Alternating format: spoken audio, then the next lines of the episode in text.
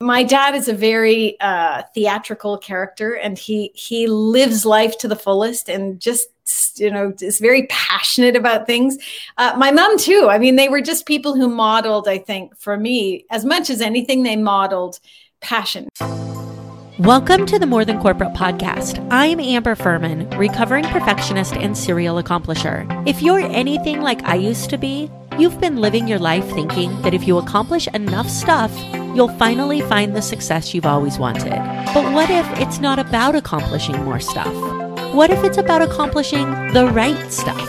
I believe you don't find success, you create it by intentionally designing the life you want and having the courage to get out of your comfort zone to live your design. I went from doing what I was supposed to do to doing what I love to do, and now I get to help others do the same. Keep listening as I chat with inspiring people who make it their mission to live their best life every day and learn how you too can live the life you've always wanted.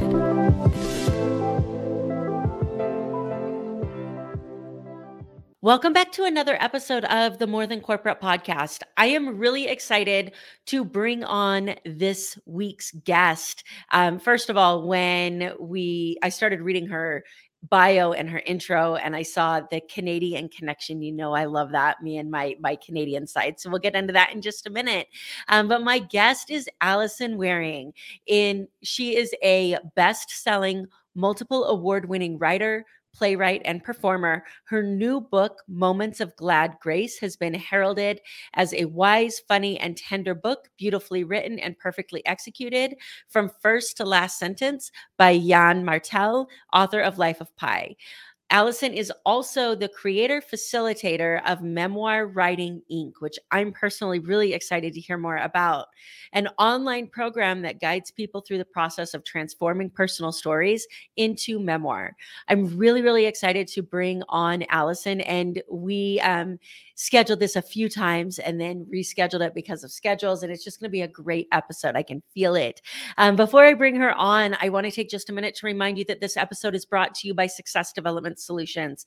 If you are somebody who is still trying to find that moment that's going to make you happy, if you haven't asked yourself what your definition of success is, if you're looking for that place where you can really expand your knowledge and resources and find community, then the Design Your Life Mastermind is for you. We did dig into a different book every single month, take the resources from that book, meet with authors, and really expand our perception of what's possible for your life, your business, and your future. If you're interested in this, please head over to the Calendly link that's in the show notes and we'll book a call to see how we can get you living the life you've always wanted.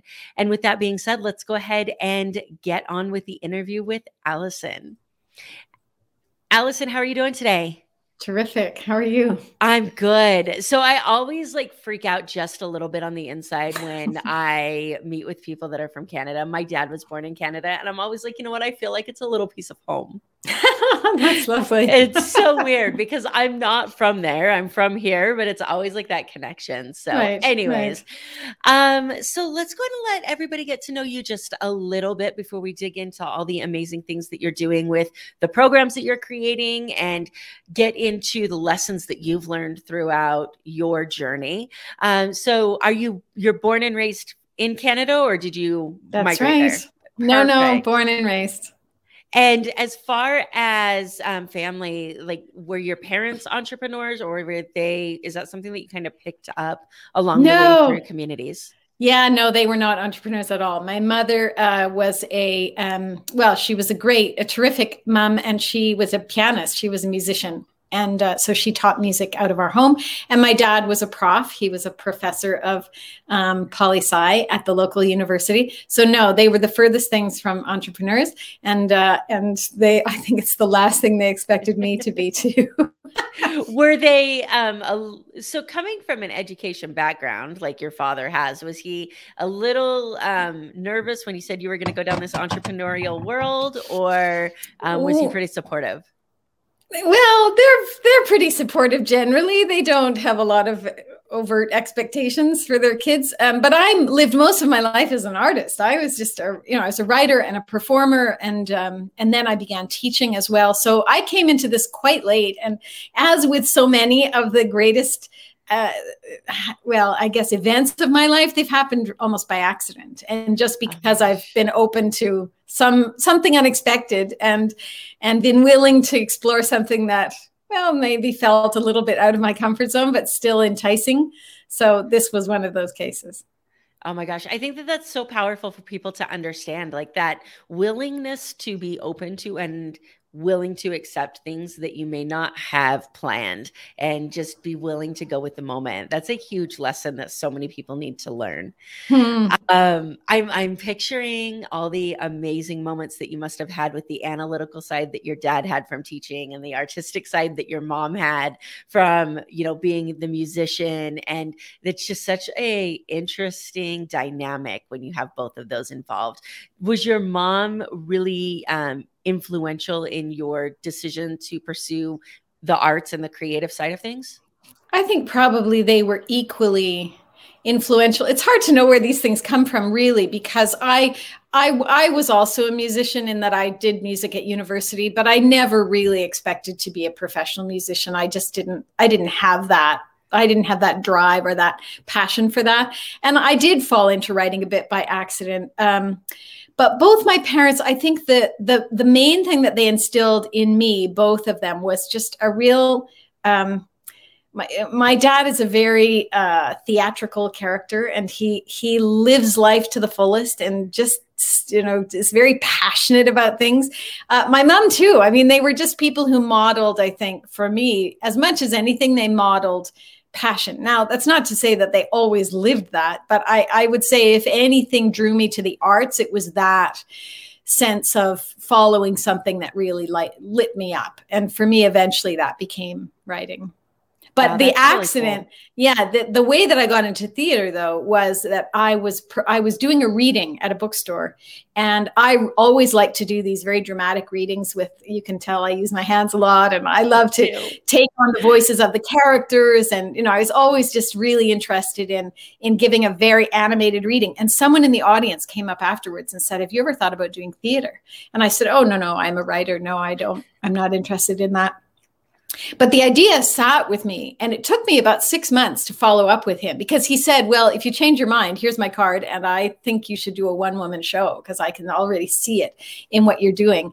But I had this idea that I'm I'm a writer. I'm not an actor, so I can't do theater because I'm a writer. And it's so interesting these labels that we have for ourselves. Yes. We think that they we think that they somehow enhance us or define us, but they in fact often just limit us and and they limit what we think we're capable of and yeah. so yeah, I love like that's one of the things that you know we experience it so much on the education side of things and with people who have professional degrees that have worked so hard to get to where they are your your lawyers, your doctors, your pharmacists and it's really interesting to hear you say the same thing about that creative side that I am this, right?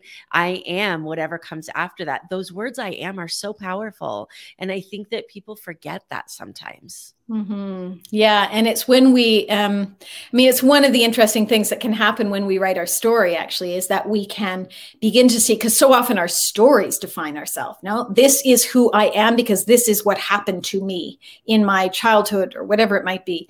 And when we when we begin to write our stories, one of the most beautiful things that happens that can happen is that we begin to separate from our story because we begin to craft it as a story, and so it stops being my story and becomes a story. And that shift can be incredibly powerful and liberating and ultimately empowering in the sense that we we realize that we really are the author of our stories. And we can you know we're so much more than our stories. Yeah. You know there's so much going through my head right now especially uh, so when i went through the nlp training that i went through we talked about the power of stories. And when you're dealing with stories that have created a certain belief, and those stories still carry an emotional attachment, you know, we, when we're working with people, try to avoid the stories because it brings back, it re anchors that emotional attachment, right? One of the things, though, that is so powerful is when you move past the emotional ties that that story has for you and all you are left with are the learnings and the lessons that you get to pass on to the people that are around you and taken internally for yourself and it's such a beautiful moment when you're able to tell that story for the first time and mm-hmm. and I mm-hmm. think you know anybody out there can experience that where they've said something and and they've gotten this like rage or anger or sadness or whatever it was and then they told somebody the story again and they felt nothing and that liberating feeling then now you just get to share that. Um, i'm interested to know from somebody who works so hard working with writers and memoirs and turning life stories into books how do you get people to that point where they can share that story? Like what do you have a process that you work with people or are they past that when they come to you no, they're not past it. Uh, some are. I mean, some have been working with the material a long time, but others others have not, and it's very fresh. And sometimes it's sometimes it is the first time that they're writing this story. There's no. Uh, I have a whole series of um, exercises and suggestions for people and because it isn't in my experience it actually isn't a one-off it, it's not a first you tell it now you're over it sort of situation at all is a yeah. very gradual process for people and it can involve um, well and sometimes there is the need to seek professional help or talk to people who were in the story so it, it does vary person to person and each each case is very unique but what i can say is that the the process of crafting the story, I think in every case changes it. Yeah. Immediately it it has changed. And and that change is the beginning of movement. And once something is in motion, then anything is possible. When it's stagnant, nothing is possible.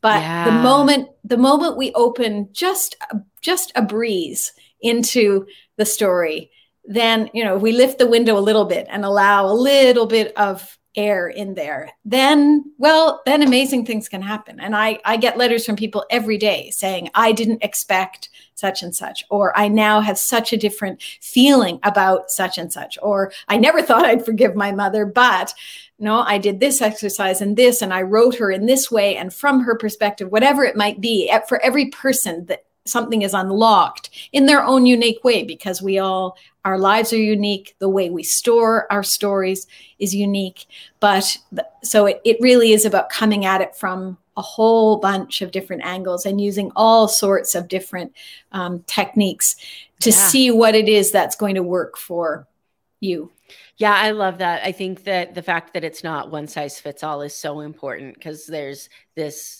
need sometimes to believe that if I just do steps one through five, I'll be okay. And and moving past that is so important. I also love what you said about everything changing as as movement happens. This is something I think we experience when you start asking yourself why you're at a per- certain place or how you got to a certain place in your life and you start looking back on it and the memories that you have aren't the same memories that your family has and you have to like really dig back into hard physical proof that exists pictures and letters and things like that to find out like what really happened and it's really interesting to see the difference between what that proof is and what your memory remembers and how that's created your reality Mm-hmm. And memory, as we know, is a very flexible and ever changing entity. No, it's yeah. not actually fixed. And they say that the, the memories we access the most often are the most are the ones that change the most. Yeah. Um, but I and I don't know if hard for a lot of people hard proof, as you um, said doesn't it doesn't necessarily even exist for a lot of people. Yeah. They don't have photographs. They don't have any sort of proof. What they have is their remembrances, and they will be different from probably every other member of the family if it's a family issue.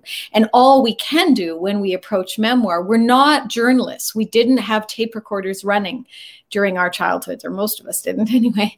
And so all we can do is access we can we can i always tell people we're, we're painting a portrait of a time of a of a either ourselves in a certain scene or um, yeah an event. And the most we can do is paint with the greatest accuracy that we that we feel because i think ultimately truth is a resonance. We know when we're in the presence of truth and when we're not. And and we we may not be sensitive to that but we can build that sensitivity. We can actually chart that um that that growing more sensitive. We can um uh well i think of it as you know with the expression it rings true yeah. Now, this rings true. You can have two people say the same thing. One person means it and the other doesn't. So in in as far as the words are concerned, it's the same thing. But something rings true about might be the person's body language, it might yeah. be the way they say it, the way they look at you. And that what we tune into when we recognize that's true, that whatever that is, and often it's a very visceral experience. It's not a mental decision. It's mm-hmm. something we we intuit that's what we draw on when we write memoir and when we tr- when we go after the truth so for those who are listening you know we're digging into so many amazingly valuable topics for being able to tap into your story which i don't care whether you're selling whether you're selling like refrigerators or whether you're selling your own programs like you have to be able to tap into story mm-hmm. in order to be successful in any type of business or entrepreneurial world which is why what you do is so interesting to me because it's creative and it's free flowing and it allows you to tap into that part of you and it also has all these residual benefits in allowing you to be better at communication and allowing you to be better at relating to people. And so, for those of you, er, for those who are listening that are saying, what exactly is a memoir? What, what is it? Well, the difference between so a memoir is a personal story. No, it doesn't need to be the story of your whole life. In fact, a memoir isn't the story of your whole life. That's an autobiography, which is something very different.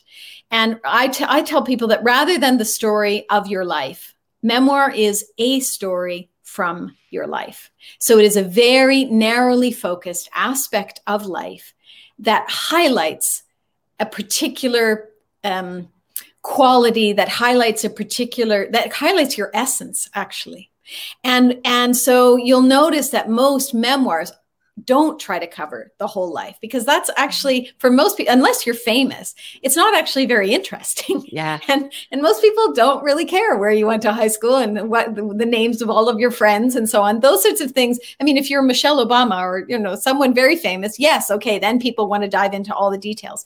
But what we're looking for in memoir what memoir offers when it's done really well is insight is some what we're doing is we're not reliving the experience as it was. We're now reliving the experience as we are now. So we're flying over something that we lived maybe very long ago, but with this wisdom that we now have, or perspective, or insight, something that we didn't have at the time. And that, that sort of flying over perspective, that is what becomes really interesting for a reader. And that's what that's what hooks people in. That's what makes it uh, have meaning for other people. It's no longer just about the details of what you lived. What I tell people, people is it's it's not what happened. It's why what happened matters. That's really powerful. And for somebody who is sitting here on the other end of this microphone in the middle of the second year of writing a book that has like three pages, um, I can tell you that like what you just said is going to be change so many writers and potential writers like trajectory because we sit there and think i'm an attorney um it has to make sense it has to be accurate i need to be able to prove it right? And so when you sit down and you write and you're like okay i need to start at the beginning i need to explain everything that happened i need to make sure that they know because somebody might ask me someday and i need to make sure that it's right and then somebody might read it but then how is this important and why does this matter? Um, and when you say look like it doesn't it doesn't matter what happened it only matters why it matters and it's only one moment like all of a sudden the pressure's off and you're like man i can do that right? Mm, so yeah. I, I love that. I love that a lot. So let's talk about this um you know we've got your journey. We're going to dig into some of your lessons here in just a minute but you've taken these years of writing experience and all of the trials and lessons that you've learned about how to do this well and you've packaged it together. What does that look like for people and how can they find it? It's uh, i used to do a lot of teaching in person, just going around the table, and people would bring in excerpts of things. And I did that for years. Uh, and over the years, I discovered I, I kept saying the same things over and over again. People seemed to, no matter what their level of experience, no matter what they were writing about, no matter no matter what their their particular story was that they were working on, they seemed to come upon a, the similar series of obstacles and questions. So I began to gather those and I instead of saying the same things over and over, I started recording these video lessons of me answering certain really common questions. And from there I built out it became really clear that there's there's actually a four I think of it as a four-step framework for tra- for transforming and elevating your your personal story into memoir. And so the course that I now teach online um, is a 12 week program and it goes through it's structured in those four steps. So we spend three weeks on each of those steps. And it's a whole combination. It's a combination of those videos that i recorded but they're also suggested readings because there's nothing like learning from people who have already done this really well. So they're texts that we that we look at. And then suggested exercises that are all about giving people assembling for people a toolbox of writing tools that they will need not only to craft this story but everything they go on to write. So we just well we come at it from all different angles and and the exercises some of them are um, well, some people do all of the exercises, and some people actually already come with a book ready and they just want to apply what they're learning to the manuscript that they already have. So there's videos and texts, and there are some interviews with authors asking them about their process, what worked for them, you know, in different their specific situations. And then there's also a forum where people can receive feedback on their work, and that is and form partnerships, writing partnerships, wow. form writing groups. So there's a whole range, and I think everybody probably uses the course slightly differently depending on their personality. Some people are more social creators than others, for example, and also depending on their experience. Because we, amazingly, we have rank beginners and we have best-selling authors, and they all oh, take awesome. the same course. At, in a, and they do it in a very different way, but they're able to apply the lessons to where they are and what they're working on. Does it ever happen that that person comes to you with their finished manuscript and they think, okay, I'm going to do this just to show myself that I did everything right. And then their manuscript like completely changes? Yes. yes, the short answer is yes. I can I can imagine and and I'm sure that that's incredibly rewarding in the end product and incredibly frustrating at the same time. Like I, I did all this work well, and I don't know that it's that they have to toss it out, but they now see, oh, I didn't dig deep enough here, and I actually didn't look at it from that angle. And yeah, I need to think about this when I'm creating dialogue. No, I think it just enhances. I don't know that anyone's ever said, okay, 900 pages out the window, I have to start again. oh, that sounds awful. 900 pages. Um, so the person that's out there that has been thinking, you know, I, I have these experiences, but like, why would anybody care to read them? Do I really need to have a memoir? What do you say to them? Well, everybody feels that way for one thing. Almost everybody says, well, who cares about my story? It just happened to me. And I think every memoirist could say that. And it's the thing is that it's not actually some memoirs have some memoirs that are very popular and you know that we all know are very exciting and they had they had an extraordinary childhood and so on but that doesn't just an extraordinary childhood or a harrowing experience does not just automatically make for a great memoir. It really is all in how it's done. And what I tell people is the stuff of your life is just the clay. You are now sculpting that clay. You, so you can turn it into anything. I mean, it doesn't actually matter what happened in your life. It matters what you make of it. And the the reason why people care, they they probably won't care you know to to know where you went to high school as i said or who your friends were those details they don't care but almost everyone at some point in their life has lived something quite tremendous even if even if it feels small to them they are a they are a stronger person because of it. They've come out the other side of something. They see things in a very unique way, just as every person is unique. Every story really is completely unique. And what we what memoirs should feel generous what we're offering in memoir is not just here's a recounting of my life. It is let me walk you through what i lived and let me show you what i see now. That's, That's actually a wow. memoir. Wow. And and there there's somebody listening and I know because I used to be somebody that heard you say like it can be anything you want and they're like, "Well, no, no, not anything." Right? Like um that freedom. Yeah, I think this is what we deal with so often going back to the identity piece. That freedom to really create whatever we want to be and need to be in the moment so that we can get to wherever we want to go um, is incredibly powerful and also like terrifying at the mm-hmm. same time. To say, yeah. like, it'd be so much easier if it was just all laid out and and you didn't have control but you do have control and that's that everybody has this responsibility to use that in a way that's best for them Mm-hmm. Yeah, and and that well, that's why we like comfort, right? Because comfort is something, well, we know, and and it doesn't stretch us, and we don't. Well, we don't need to change. And the thing yeah. about the thing about leaning into discomfort and and choosing to go somewhere that feels a little strange, it's almost always rewarding. I just don't. I just don't know of people that said, well, I even when we take a risk and fall flat. I mean, I've fallen flat so many times but uh, but that falling flat i would never have gotten to the next place had i not fallen flat. The falling flat is actually just part of it. And if we know that we then we then don't need to feel so discouraged when we find ourselves with our face on the sidewalk. We just know this is part of it. This isn't the end of this story yet yeah. Actually, this is the most interesting part of it. It feels terrible right now, but at some point I'm going to know and and understanding the structure of story can actually be helpful in life because we do we can recognize, oh, this is this turning point. But this isn't the end. This isn't the yeah. end.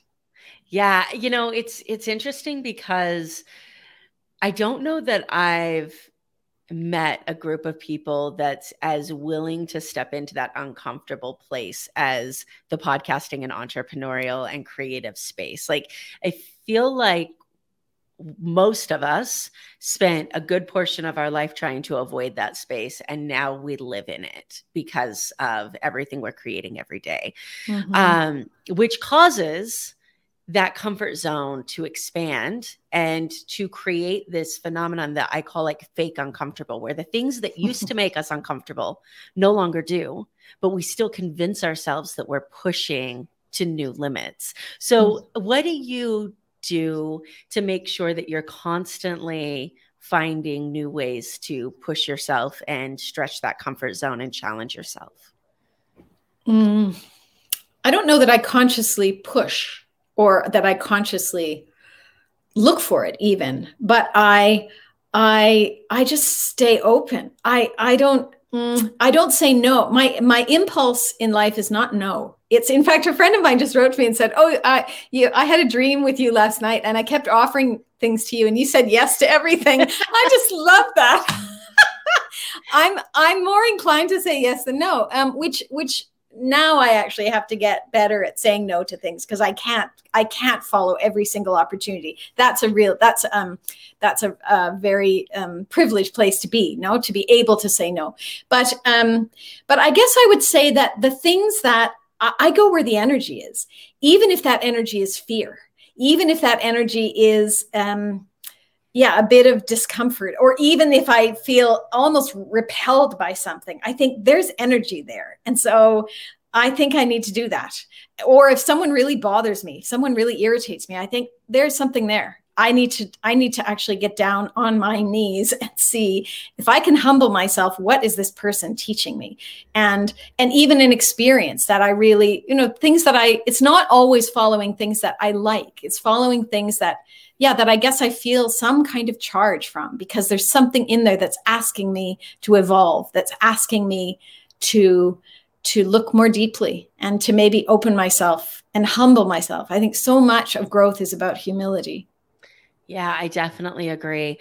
Have you always been this way, or do you think there was like a moment in your life? I know you mentioned the theater before previously, but have you always been willing to go towards that energy, as you said, or is there a moment where you started to see that shifting? Well, I had a real catastrophe. I mean, I had a series of catastrophes. When uh, my son was born, I had a very difficult postpartum. I actually could not write after he was born. My first book had come out. I was just sailing high. And then I just crashed. I went eight years and I couldn't, I just couldn't write. And, um, and at the end of that, I came up with that thing that I read aloud. It wasn't a book yet. I thought it was my next book. I thought, here I go. I'm finally back in the game. And it was rejected.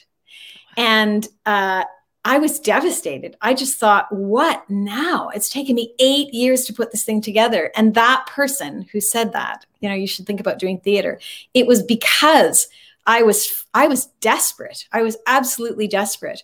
I just thought, what have I got to lose? What have I got to lose? And so I went for it and it changed my life. It changed my life. And it was among the greatest gifts anyone has ever given me was that suggestion. I think so often it's when we find ourselves in our knee, on our knees and and we we don't you know we're we've sort of at the end of the rope and we think oh yeah I'll just I give up. I'll try anything. You know it's a, it's those moments that are actually they feel like the end of the line and they are. They're the end of one line.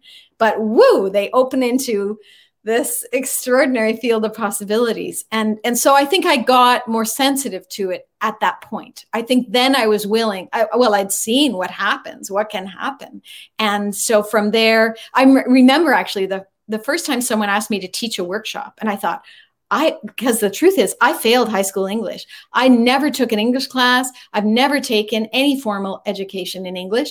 And so I didn't think I could be a writer. And I fell into it by accident. That's a whole other story. But but I was so um, I was so convinced that I couldn't teach because I hadn't you know I hadn't formally been schooled that my impulse might have been oh no I can't teach a workshop but I thought well why not? I mean, I have six months to figure it out. I'll figure it out. So I said yes. Well, it also involved a trip to Mexico, and you know, it was, there, there, there were perks. And so I thought, yeah, I can, I can figure it out. But I was teaching alongside some of the i mean some of the world's greatest writers. It was incredibly intimidating. And i don't know why i got asked. Well i got asked because of my publishing history not because of my teaching history. So i wildly over prepared and i went in and delivered this workshop. And once again i would never have chosen to do it. I did not feel like i had any qualifications. But the moment i got there i realized god i've got so much to say about writing because because I learned along the way, because I made all the mistakes, because I did all the wrong things. And so I think people found it actually refreshing that it wasn't like a lecture or a series yeah. of, you know. So that was that would be another case where I thought, I know that I I know that I'm out of I'm way out of my league, but I know also that that's where the interesting stuff of yeah. life lives. So I have to be willing. I have to be willing to go and figure it out. yeah. I mean, I think this is what, you know, we throw around phase, phrases all the time that we think are powerful and they are, but not until we actually internalize them, which I think happens after we say them over and over and over again.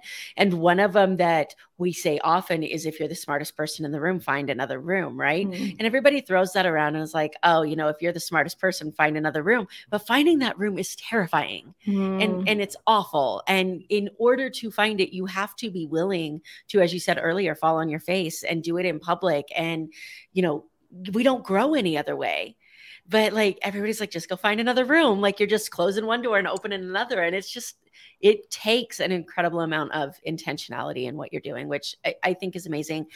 Um, i also think it's really interesting that you were talking about having nothing to lose because those moments are incredibly powerful and they're so blown out of proportion in the moment, right? Like if we could step back and look at everything that we have, it's like I have nothing to lose and there's so much that like it can always get worse, right? But in that moment, we think, man, like can't get any worse. I might try this and and so much of my story has been that as well. Hmm. And so hmm. much of it, of I, I hear that from so many people. I had nothing to lose and then you step back and you're like well i, I mean i had a house and I, I had a car and i had like you know family. And i mean there was a lot i could have lost but in that moment we feel completely helpless. And i think open you know we've yeah. we've we've been forced to set down our agenda. And so often our own agendas keep us from our highest self you know And our own agendas keep us from our highest self. Like that could be my quote of the week. That's mm-hmm. amazing. I love it. I love it. So you step in, you're in this moment. Somebody says, Hey, you should do theater. And you're like, I can't do that because I am whatever comes after that. Um, you take this opportunity that changes everything for you. What do you think is one of the lessons that you learned from theater that you have applied to everything else that you've done after that? Theater made me realize what I was capable of, I think. It forced me out of my shell. I was a very, I wasn't exactly socially awkward, but maybe I was actually. I, I just, I, because I hadn't fully self realized yet. I mean, I hadn't fully stepped in to the fullness of who I was until I got on a stage. It's such, so strange. But the moment I did that, I realized I just felt fully alive. And I, I was amazed at what I was capable of doing on a stage. I mean, I I just didn't I didn't know I could do all of that. And so um so I think it it yeah, it gave me a confidence, but the true kind of confidence. No, the confidence that is an internal recognition of, oh, this is who I am. I immediately, not immediately actually, no, but I did, I just became comfortable in my own skin, I think for the first time in my life. And once that happens, then then you aren't i mean I, I think i spent so much of my time worrying about what others thought and what i should do and all that sort of thing. And that just over the years that i was performing and performing and performing and touring and that just fell away. It just gradually and continually fell away at each at each step. So so that was part of it. And then i mean i think it was also another recognition of the power of story. It's the story that I was telling. Well, the the I, I did two one woman shows. The first show was about that postpartum experience. Actually, that book that never became a book became a very successful wow. and prize winning play. But the second book that, or the second show that I did was about growing up with a gay father in the 1980s, and that's a whole, you know, that's a story all its own. But, um, but it, it performing it and seeing audience responses night after night, year after year, it it just um, well, it just clarified for me the power of the personal story, what it actually gives. As I said, memoir is ultimately generous when it's done well. It's not about look at me, look at me. It's actually about this is what I have to give you. Here's my story. Here's what here's what it can offer. No, this is what this is this is what's possible in our in our lives. And so that that i think also just helped me to clarify why is it that i write? Why is it that personal story um, is so powerful? Why is it that it it has such value. And i could i could literally see it no? In, when you're a writer you never see your reader's response or rarely yeah. you do no? You might do a reading and yes people clap but in a theater wow i mean you, you get the response. It's immediate and tactile and then people stop afterwards and chat to you in the lobby and whatever. So i mean i just got such a it was such an affirming experience. Yeah, and it's tangible, I think. Like in the moment, you can portray emotions in a theatrical space that you can't necessarily portray on words. Um, and and I think you know we can obviously put emotions in our words, but the spoken word is so much more powerful than it can be being read. Mm-hmm. Um, it's interesting that in theater you did this one woman show, and and I'm I'm curious because I grew up in a really small town and theater was one of the things that we tried to do to entertain ourselves when we were done tipping cows. So no, um, I we had 1,200 people in our town, and I remember acting, and I was so self conscious, and I was you know in my teen ages, and I really want the opportunity to go back with the confidence and the self worth that I have now and re experience those moments.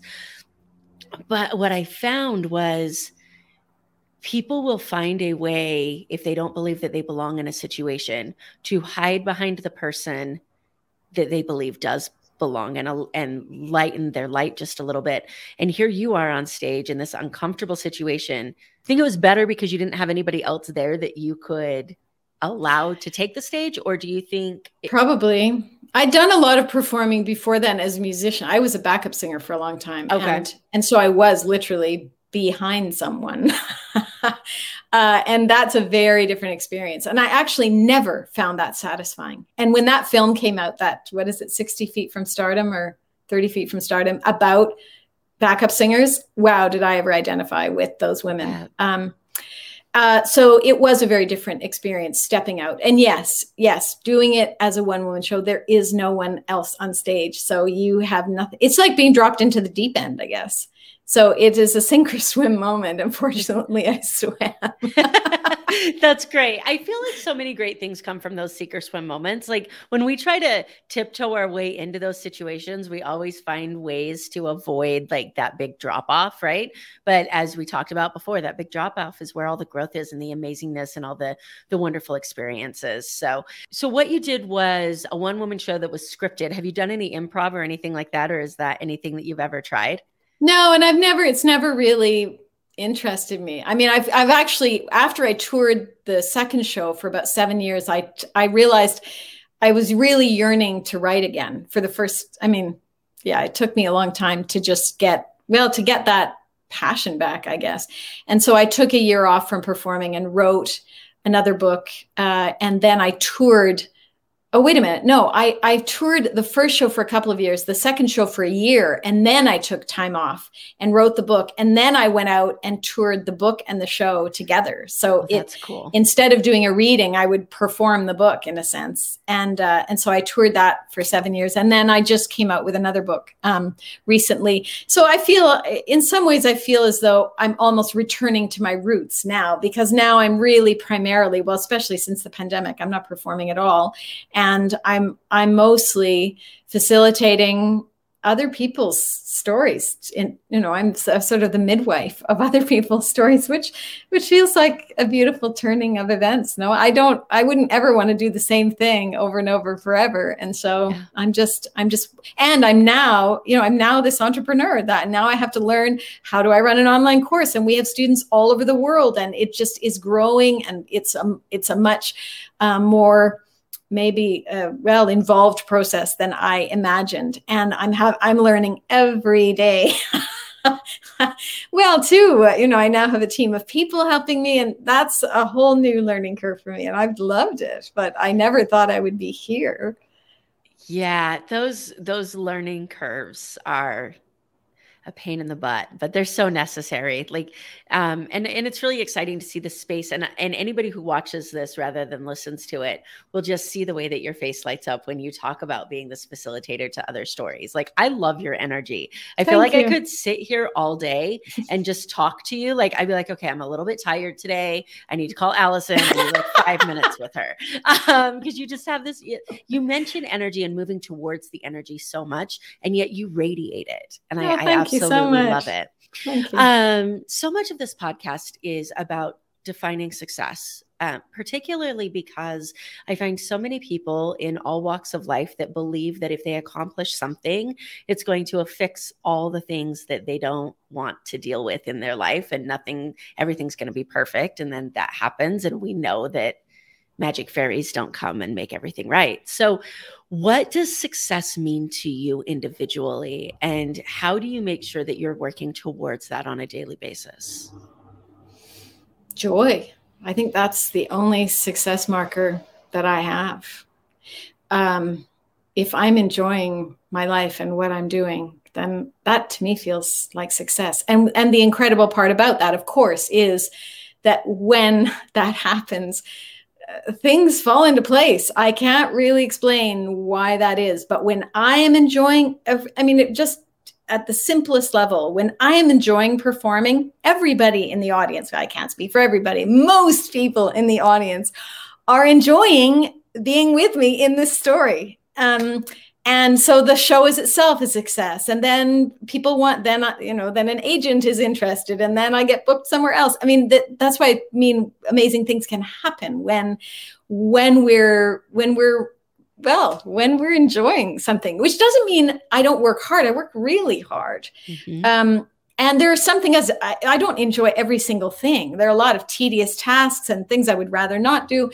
But immediately that something becomes tedious to me i think there's time for this has to change As soon as something, as soon as I feel a dread or even a resentment, I wish I didn't have to do this. I think, oh, yes, okay, now something I need to do something about this. Either I need to find someone who loves doing this, because that's the amazing thing for me. One of the amazing things about becoming an entrepreneur is realizing, wow, there are people who love do, you know, systems and they love email automations and they love those post- people are crazy, by the way. Well, I love that they exist. People who love social media. I mean, who knew? Right? Yeah. So I have, it's been really helpful. And then watching, and then I always, when I do my private meetings with people who work with me, I always say, first thing what are you enjoying and then what's the if there's one thing that we could take off your plate what would it be because it feels like they're going to be performing at their maximum potential no their potential for success in the you know if we if we use joy as a marker when we're all aware of that too that they don't have to do the things that they find tedious and we'll all be. I mean, it's amazing. I love that there are people who love bookkeeping. I mean, I did that for years just because I felt like I had to do it. And then I discovered no, there are people who are much better at it than me. I would happily pay them. And the moment I do that and they're doing what they love, I can do what I love. And guess what? It works for everybody. This idea of getting stuff off of your plate that doesn't bring you joy is is so important. I recently did a podcast episode with somebody who put this into an exercise and you're the first person that I've heard say it so like it just I, I understand it. Um, but he had created these quadrants and it was love, like, dislike and just no. And he says, you know, just write everything down. And if it's in the, he used the word hate. I don't like the word hate. So I just changed it to no.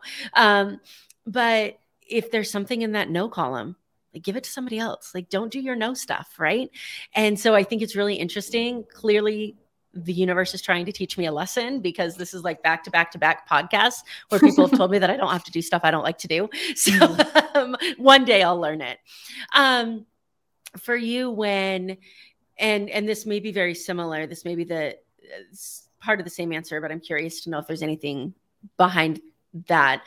Um, when you are going down a path of something that previously brought you joy and now it starts to become tedious for you um, what's your process to find out whether that's an uncomfortableness that you're reaching or whether you really need to un- unload that off to somebody? At this point i think i had just have a, an inner sense of it. And um but I used to ask myself that question what's fear and what's resistance? How do we know yeah. the difference between those two things? And something that's been helpful for me in my life um, that I I I don't really I maybe I don't need it so much anymore, but it used to be really helpful was reaching for the feeling of relief. What brings me relief? And that sounds like a cop out, but actually we we almost always truly know what we want and and when we do the thing that brings us relief, even if it means we're pulling back from the edge of the diving board, that feeling is not going to be satisfying for very long if what we really want is to go over the diving board. But that relief means that we're not ready yet. And we can't actually, there's no point in in throwing ourselves off the diving board if we're going to you know really do damage to our head. But if we can approach it if we can give ourselves relief we actually will come to it you know it's sort of like pushing a child off the deep off the diving board and sitting and waiting for them. And yeah. and eventually if they want to go in they're going to go in. It might take a while but pushing them is not going to help. No one wants to be pushed and i think we can sometimes push ourselves needlessly and and aggressively. And there's a difference between pushing ourselves and challenging ourselves or opening ourselves. There's a difference yeah. between pushing and opening. Maybe that's the better comparison. And um and so i used to i used to use that to to help me to help me try to figure out which it is. Is it that I'm resisting something that I really need? Uh, or is it that my intuition is telling me that I shouldn't do it? You know, I used to find that very confusing. I think I just have a better sense now of of what's what's just fear. Yeah. Yeah. Because fear I, I, mean, I love staring in the face of fear. I, I, actually really enjoy that experience. And because the moment you open the door to fear, it loses some of its power. Yeah. And the moment you name it, I think I'm just afraid. then something relaxes. And so, so I, but it, it has been just a matter of calibrating that in my own, you know, in my own intuition, maybe, and getting, um, getting a clearer sense of what, what's what. Yeah, I there's I can relate to everything you just said and I think that there's an incredible amount of vulnerability and imperfectness that exists in saying, Hey, I'm afraid.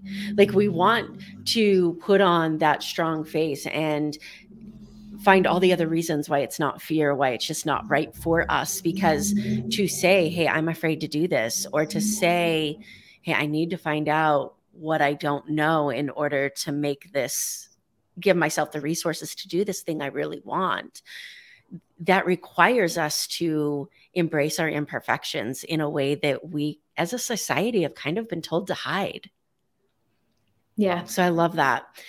Um I'm sensing from our conversation that your program, the 12 week online program, although it's made for memoirs, is incredibly valuable for anybody who has any desire to write any amount of writing in any form. Is that accurate or inaccurate?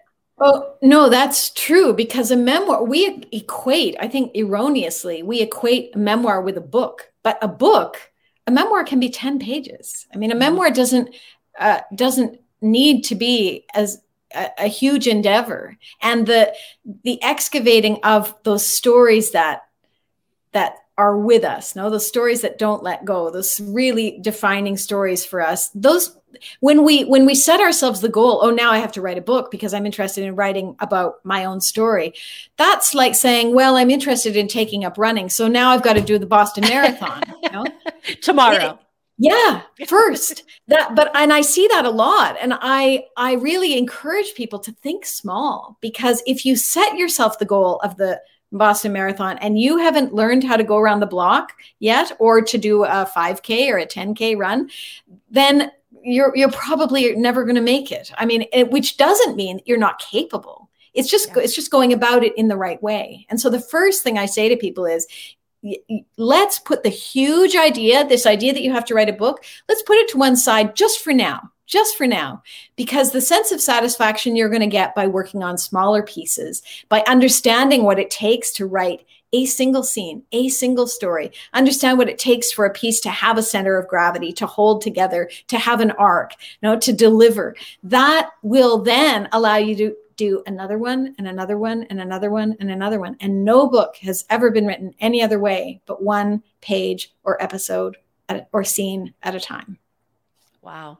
So, for the person who's listening who's saying nobody's engaging with my social media content, nobody's engaging with my blog post, I don't know how to write my newsletter, I don't know how to write my book, where can they find information about your resources?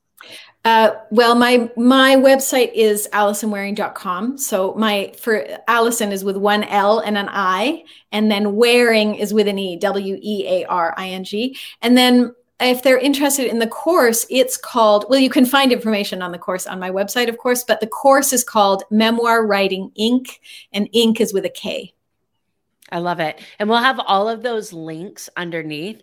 I um I used to say that I wasn't creative. I the, talk about the stories we tell ourselves. I failed sixth grade art, and because of that, I'm not creative, right? So then I go to law school, and I become this super analytical person. And I'm doing a podcast interview with um, Jeffrey Madoff, who wrote Creative Careers, which you should check out if you haven't read it. It's amazing. And I tell him I'm just not creative. And he's like, You must be an awful attorney then. And I'm like, Whoa, like what? And he's like, All creativity is is solving problems. So if you're not creative, I certainly don't want you representing me. And I was like, Wow, mind blown. Yeah, right. Yeah. So I'm really interested to check out your course. And I'm really excited to help others find it as well, because just in the 50 minutes that we've been talking, you have completely reshaped writing for me. And oh, I am you. excited to see what happens in 12 weeks. So, Great. um, I've really enjoyed our conversation. And before we wrap up, I'd love to give people an opportunity to get to know you in a quick random round. Are you okay with that? Sure. All right. I, I love the way you say sure. Like, oh, okay. Um, it's not bad, I promise. Um, if you could do anything other than what you're doing now, what career do you think would be fun to attempt? I would be a dancer. Any specific style? Uh, I'd probably be a choreographer, actually, really? it, which is so funny because uh, for someone who's so wedded to words, the one I I love the idea of expressing story through the body. I'm a big I'm a big yogi. I love to move. I dance a lot in my own. I've done a lot of dance, and I've even done choreography, and and that yeah, that's that. I think mm, yeah, that's what I do. I'd be a dancer. That's so cool. I think it's interesting for somebody who was a backup singer to then say be a choreographer. And and I understand because I see them as completely different, but it seems like two behind the scene things. So it's interesting to me to see that connection. Well, the choreographer is the creative be, be you know, yeah. they, they're they're the person who is creating the dance. Yeah. So yeah, that's so, awesome. I guess it would be more like the songwriter, not the backup singer, right? That's yeah, right. I love that. Yeah. Um, if you could time travel, where would you go and why? I would go to, hmm, I might go to Paris in the 1920s or 30s and hang out in some of those cafes, listening, listening to writers talk. Um, gee that um, that's one and then the other is actually uh, i would either go there or i would go to um, when was jane goodall first in africa? Uh, i would i would be tempted to do something like that too. That's really yeah. cool. Both of those um, i can just imagine like the fly on the wall perspective of just seeing the way life was and the way life was changing. And you know we are so it, it's impossible for us to know what's going to happen next and and to experience the way it was before. I i love that. Um when you read do you are you a physical book holder do you have to turn smell highlight the pages or do you audiobook no i don't actually i've recorded a couple of audiobooks but i've never i don't think i've ever listened to one actually and I, I can't read on an e-reader. I think I'm just too old. I, I just love books. I just yeah. love the real thing. And I was so happy. I was in Victoria, British Columbia uh, last week and walked into Munro's Books, which is one of the few remaining large and uh, and flourishing independent bookstores in Canada. And I just found it so beautiful to browse those shelves and to see how many people were pulling books off the shelves. And oh, I was just delighted to see that. You know, I wish we had more independent bookstores. Yeah. Um, you know what? When I took those books up to the counter, so I bought, I bought yeah, this ridiculous number of books. The person checking me out, I mean, checking the out the books, not checking yeah. me out, uh, had something to say about every single oh, book. so cool. I that I cannot remember the last time that happened to me. That was it was thrilling. We actually had a conversation about books at the cash register. It was uh, yeah, I can't remember the last time.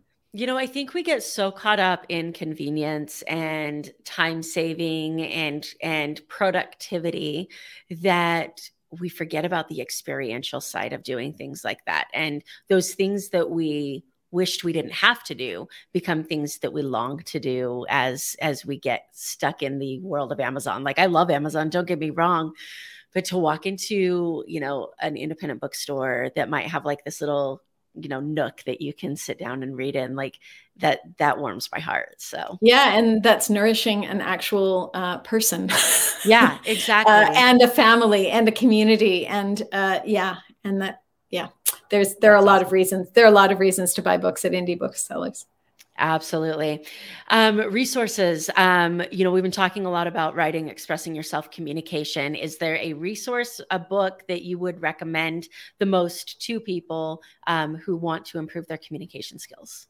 Well, if anyone's interested in writing memoir, I can recommend kind of a, a, a wacky book that's so much fun to read. It's called Bird by Bird I can't remember what the subtitle is, something on lessons on life and writing, something like that. It's by Anne Lamott, who is the most disarming writer. She's just, uh, she's so much fun and very conversational. And she talks about memoir and writing in, in such an approachable way. But also it's not just, you know, it's not dumbed down at all. It's, it's just that she makes it very, um, she makes it very both inviting and accessible but i mean accessible in a positive way uh, so for anyone who doesn't want to take a course or who just wants to you know to to read a book about writing that's a great one Awesome. And my last one, because I'm a music nerd, so this is my selfish question. Um, what's your pump up song? What is it that you listen to to get yourself in that completely like productive mode? Uh, well, lately, actually, I was just listening to it in the car. Um, uh, is the Dave Matthews Band, The Ants Come Marching. Do you know that song? Oh, it's do. you? Yeah, it's the mm-hmm. live version. And uh, wow, I was amazed my car stayed on the road. I thought it was going to start. it's so crazy. I'm that type of person where every now and then I'll be so into a song and I'm at a stoplight and I like realize that I need like a new identity. Like, there's somebody looking at me like, who is this crazy? No, but person? I love that. I love that because if that person uh, sees you doing it, that just makes it that much more possible for them to start dancing behind I the know, wheel too. Right? Mm-hmm. It's it's so crazy. Like um, I used to be the type of person that would be like listening to music and I'd I'd get to a stoplight and I'd like turn my stuff down because nobody needs to know. And now I'm like, you know what? I don't even care. Like you mm. can join me. So yeah, Alison, it's been amazing to get to know you a little bit. I'm really excited to continue to communicate with you, to learn more about your course, to help you share your love for writing and helping others write well. And I really appreciate you taking the time to come on the show with me. Thank you so much, Amber. It's been an honor. Thank you so much for listening to this episode of the More Than Corporate podcast. If anything that was said during this episode resonated with you or provided value in any way, it would mean the world to me if you would head over to iTunes and leave a rating and review for the More Than Corporate podcast. Thank you so much for taking the time to do that. I'm really looking forward to connecting with you. If you'd also like to connect, I've created a Facebook group that is full of amazing people who also make it their mission to live their best life every single day. If that sounds like something that you're interested in, the name of that Facebook group is Success Center. Head over there, request to join, and I look forward to connecting with you soon.